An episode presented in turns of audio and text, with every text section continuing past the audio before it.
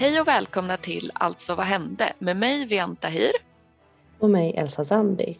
Den här podden handlar om fantasy och sci-fi-serier. Tillsammans med er lyssnare tittar vi på och pratar om tv-serier vi för det mesta älskar, men ibland kanske hatar. Vi pratar om det som händer i tv-serievärlden, men framför allt serierna vi tittar på och så analyserar vi dem ur ett normkritiskt perspektiv. Vi svarar på frågan, alltså vad hände? Jo, det som händer igen är att jag har gått och typ tappat rösten. jag mår bättre än vad jag låter, men jag vill, alltså, jag vill och behöver ändå prata av mig. Så det är därför vi kör ändå. Jag tycker vi kör. Jag låter så här, jag ber om ursäkt, men jag mår bättre. Och, men på grund av det här så har vi ju kortat ner avsnittet för att hjälpa min stackars röst. Så vi kommer skippa hemläxorna och hoppa direkt till Vians foundation. För vi har ju faktiskt sett avsnitt tre. Vian, kör! Yes. Jo, vi hoppar igen fram och tillbaka i tiden i det här avsnittet. Och eh, första delen handlar framförallt om Cleon och hans kloner. Först så är vi 400 år tillbaka i tiden när OG Cleon tillsammans med Ito Dermerziel tittar på hur Starbridge byggs och så sörjer Cleon över att han inte kommer se när den är klar för han kommer snart dö. Och eh, Ito säger då att you will, men menar hans klon då. Eh, sen hoppar vi fram 419 år för att vara exakt fram i tiden, alltså 19 år efter att Star, Starbridge förstörts. Eh, och då är det Brother Dusks liv som går mot sitt slut. Eh, de andra två kolonbröderna, eller vad man nu ska kalla dem, har åldrats. Så Brother Day eh, ska gå över till Dusk och Brother Dawn, eller Kid Empire, har nu blivit vuxen och ska bli Brother Day och det är då han som ska regera över imperiet. Rörigt, jag vet, men kort sagt, en ska dö, alla andra ska liksom skyfflas fram i ledet till sina platser och så kommer en ny bebis. simple math people, simple math. Men innan sin död så pratar Brother Dusk om eh, Starbridge och um, den här eh, plattformen till den, för den är fortfarande kvar i omloppsbana. Så han pratar med sina bröder då om vad som ska hända med den. Och han tycker att det är original, alltså OG Cleons arv. Men Brother Day, uh, soon to be Dusk, tycker att det är de, alltså klonerna, som är OG Cleons arv egentligen. Vi som såg för 419 år sedan dock vet att det är rätt uppenbart att det var Starbridge som är hans arv. Eh, men eh, Brother Dusk pratar också om Anacreon och Thespis lite kort om liksom hur det som händer med de yttre planeterna, hur det kommer att se ut i historien eller pratas om senare. Eh, men men, någonting måste i alla fall göras åt den här plattformen och som en avskedsceremoni så tar Dan och Day upp Dusk i omloppsbana tillsammans med Dermizel för att han ska få se plattformen en sista gång. Och så tittar alla på när de spränger den. Mysigt. och men alla har lite olika känslor över det här beroende på pers- om vilken person eller robot man är. Liksom. Um, men Brother Dusk, eftersom han är mot slutet av sitt liv, är han sentimental över andra saker också. Uh, som relationen mellan honom och eh, uh, Dermezell. Och de pratar en hel del uh, genom avsnittet om ifall de, uh, alltså ifall de här nya Cleons bara är obetydliga kopior eller om Ito bara bryr sig om Cleon och sådär. And soon it is time nu börjar det bli dags för Brother Dusk att dö. Och han smyger för att se sin nya klon i en stor vattenfylld tank, kan man kalla det? Eller? Alltså jag kan inte komma på vad det skulle vara på svenska så jag säger tank. Eh, duger det Elsa? jag, var började fnissa till. Ja, tank. Det lät tank. Vi kör på tank. tank. Vi kör på tank. Bra. Ehm, men så han smyger fram till den här Tank, Baby Tank. Ehm, men så är Ito där och sjunger vaggvisor för eh, Soon to be Dawn. Och eh, hon säger att eh, Brother Dusk inte borde vara där. Det är tydligen emot reglerna att de ser sig själva i de här tanksen. Ehm, så ja, igen så blir han sentimental om typ hennes koppling till dem och att hon är med dem genom hela sitt liv. Eh, så han är mycket sentimental generellt i det här avsnittet. And so it is time. Dödsceremonin eller proceduren eller vad man ska kalla det här eh, är kommen. Nya Dusk, Day och Baby Dawn eh, tittar på när han ska gå igenom en korridor till ett ljus. Alltså literally ett ljus, han ska gå in i ljuset. Men han tittar liksom tillbaka på bebisen och säger att någonting är fel. I typ bara, mm, there, there. Alla tolkar det som att typ han bara har dödsångest och inte vill dö. So off he goes into the light. Genom korridoren, ställer sig under det här ljuset och puff blir Thanos puffad bort till damm. Och senare, när den nya Brother Dawn, Brother Dawn har blivit typ tonåring, alltså Baby Dawn har blivit Teen Dawn nu, så bestämmer han sig för att radera den allra sista väggmålningen som Brother Dusk målade innan han dog. Och den föreställde Starbridge, men så ville då Teen, nya Weird Baby Dawn, ta bort den. Hmm. Hmm. hmm. Men så hoppar vi till Terminus. Och först så ser vi en snabb sekvens om hur bosättningen byggs upp, hur de hittade Valt och undrar vad det är, har aliens lämnat den, vad är den till för, bla bla bla. Och sen så vänjer de sig bara vid den och bara, ah, ja, it is what it is. Alla förutom eh, Salvor Hardin eh, som är fascinerad av den och eh, liksom redan är det från att hon varit liten. Sen timeskip igen, present day. Eh, Salvor är vuxen och har fortfarande någon slags koppling till The Vault. Hon får liksom någon slags vibe från den och sen så märker hon att den här skyddsvallen som håller alla borta som bara hon kunde ta sig igenom håller på att expandera. Och hon pratar med sina föräldrar om det. Först hennes pappa som tydligen var warden innan det blev liksom Salvors gig. Och sen så pratar hon med sin mamma som är en forskare och hon säger liksom att så här, you guys, någonting pågår här. Eh, The Vault, jag tror att den kanske håller på att vakna eller något. Men som det är med sådana här saker så är folk bara skeptiska typ.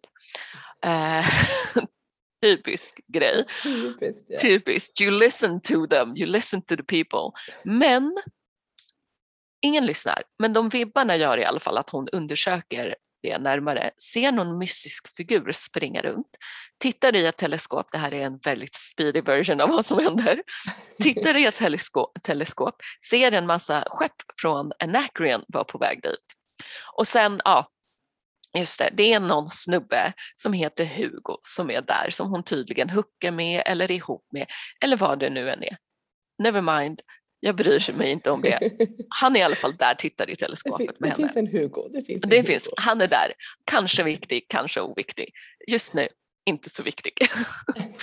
Men eh, hon ser de här skeppen, varnar alla om att ett skepp från Anacreon är på väg och att det kommer vara där inom typ 40 timmar.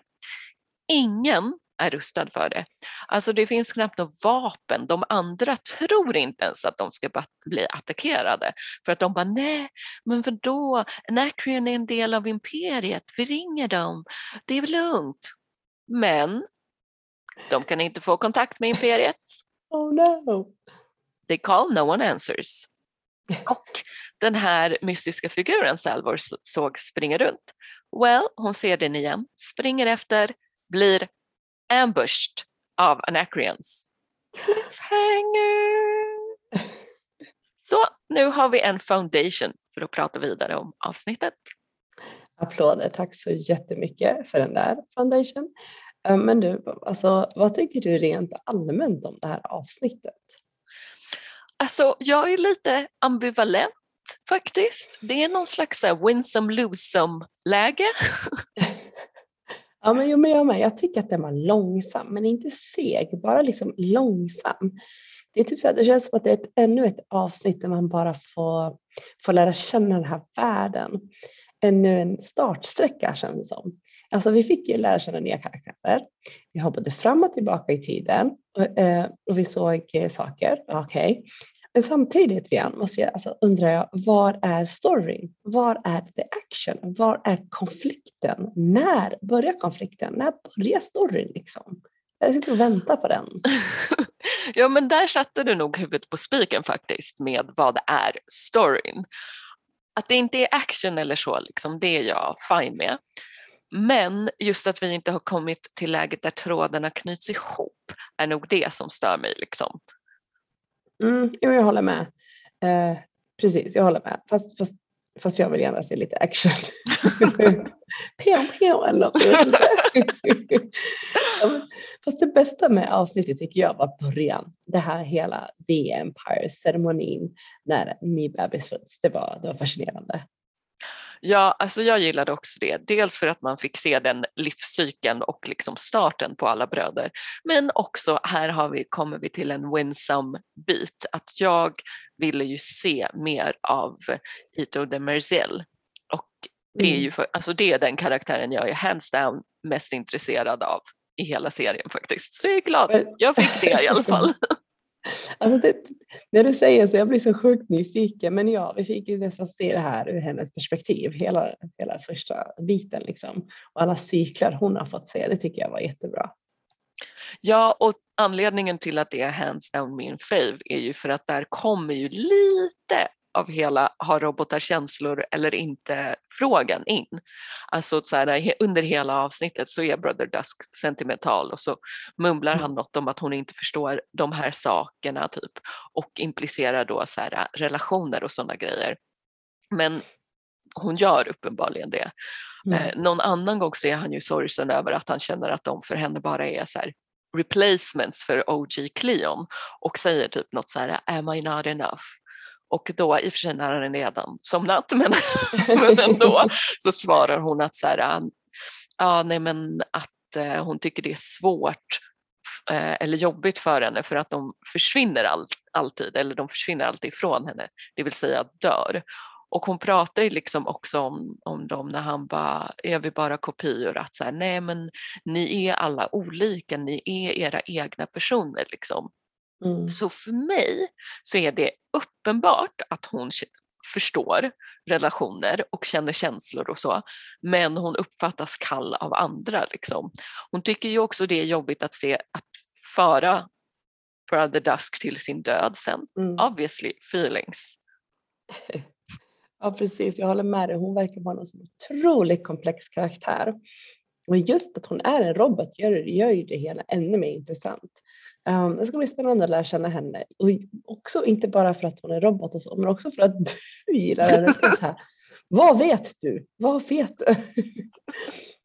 men du, kommer du ihåg när, eh, när just eh, Brother Dusk skulle gå till sin död? Och han tittar på den här bebisen och bara “something's wrong”. Alltså, det är något som inte stämmer med den nya bebisen. Eller ja, hur? ja, that kid is fucking evil. Men så här, obviously, när han säger det, de bara, ah, nej men han vill bara inte dö and stuff and things. Och sure, han kanske har dödsångest.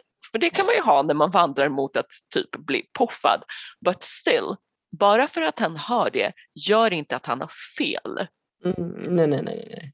Alltså, nej, nej, jag håller med dig. Alltså, vi hoppar ju än en gång fram i tiden och då får vi se den här bebisen som då är 14 år typ, eller i alla fall ung vuxen.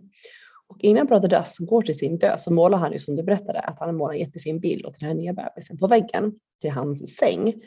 Men den här unga vuxna, han vill ju måla över den. Och Demerzel säger bara typ, är du säker på att du vill måla över den? Och han svarar, jag har växt ifrån den. Alltså det, den scenen, det kändes inte rätt igen. Det bara kändes inte rätt. Nej, jag vet, jag vet. Alltså Brother Dusk pratade ju mycket om rymdhissen som hade förstörts, att den var OG Cleons arv och dröm och målade den för att liksom commemorate den och säga till mm.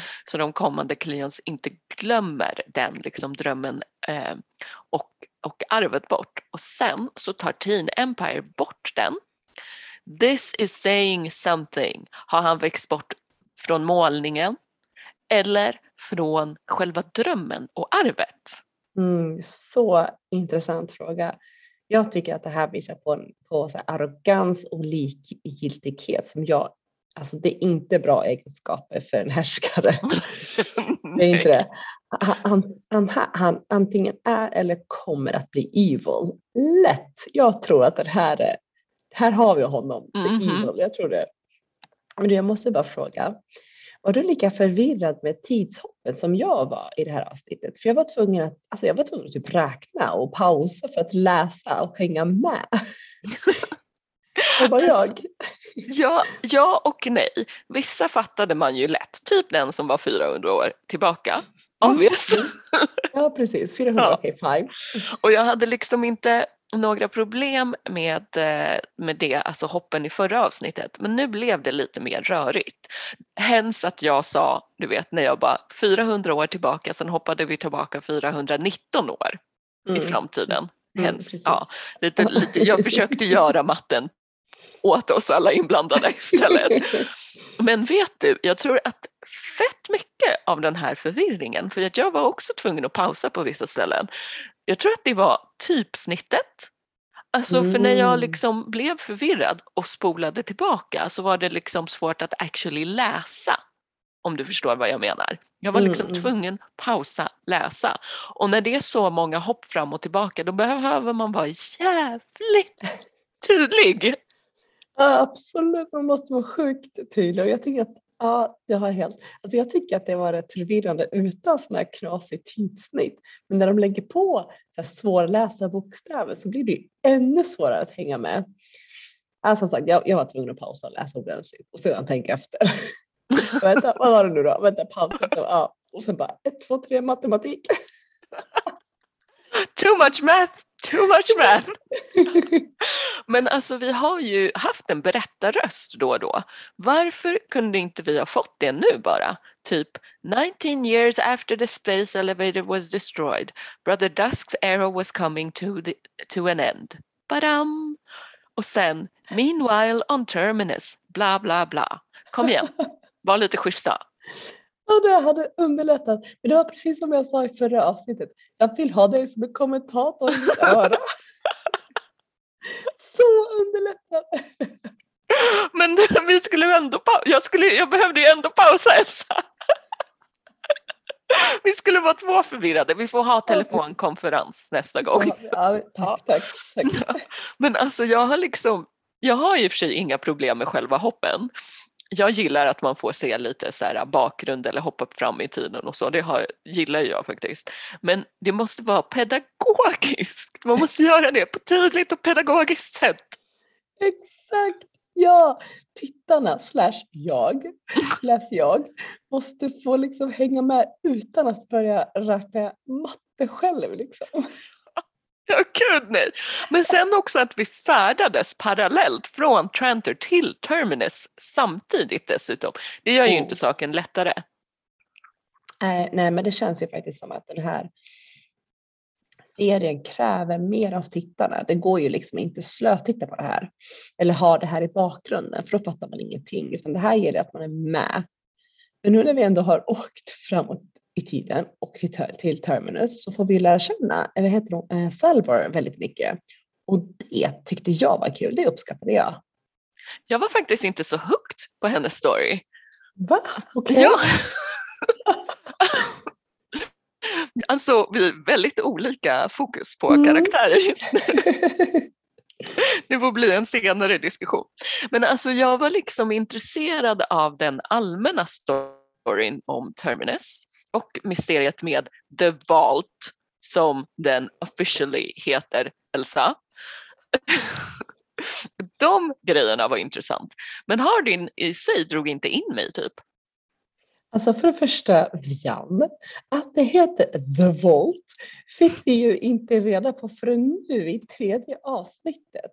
Innan dess kunde det ju faktiskt ha varit en VJJ in the Sky. I alla fall för oss som inte har läst böckerna.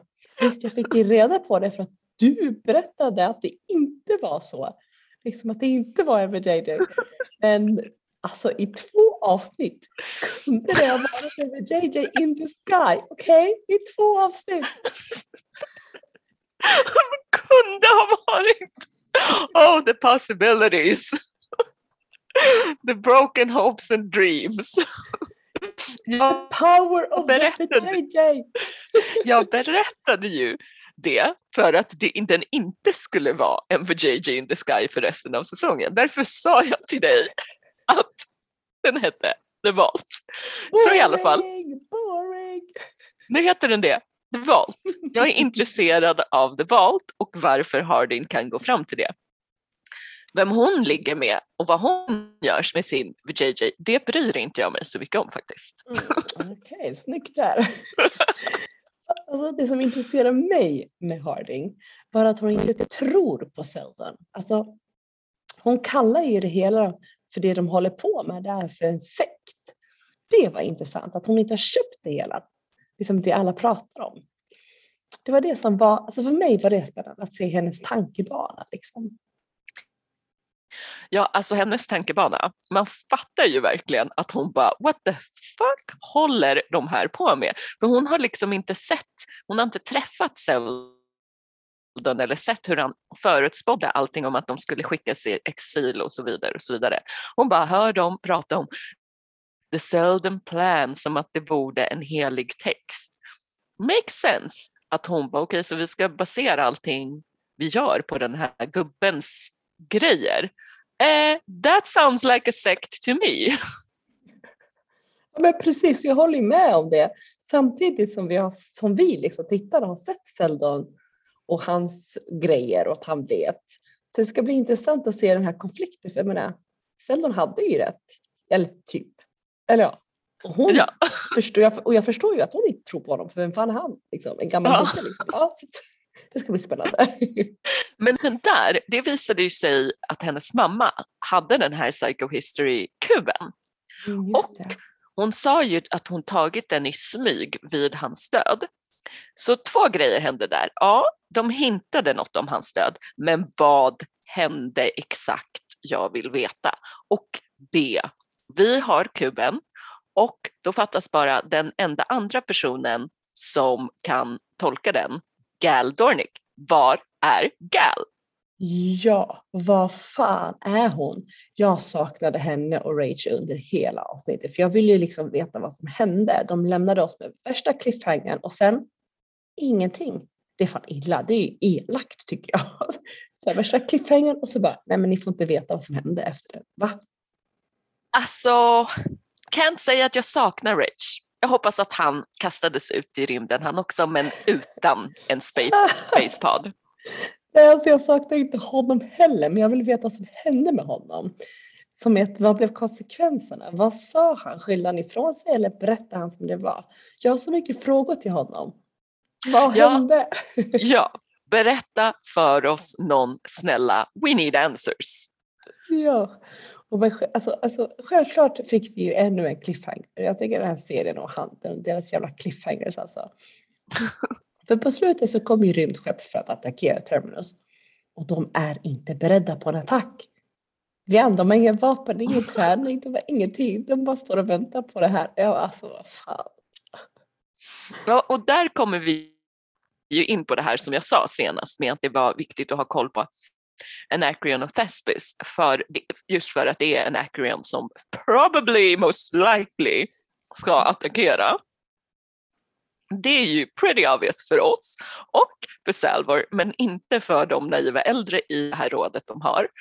Um, tidigare i avsnittet så togs det ju upp av Brother Dusk som säger något som indikerar på att problemet mellan Imperiet och Anacreon inte försvunnit.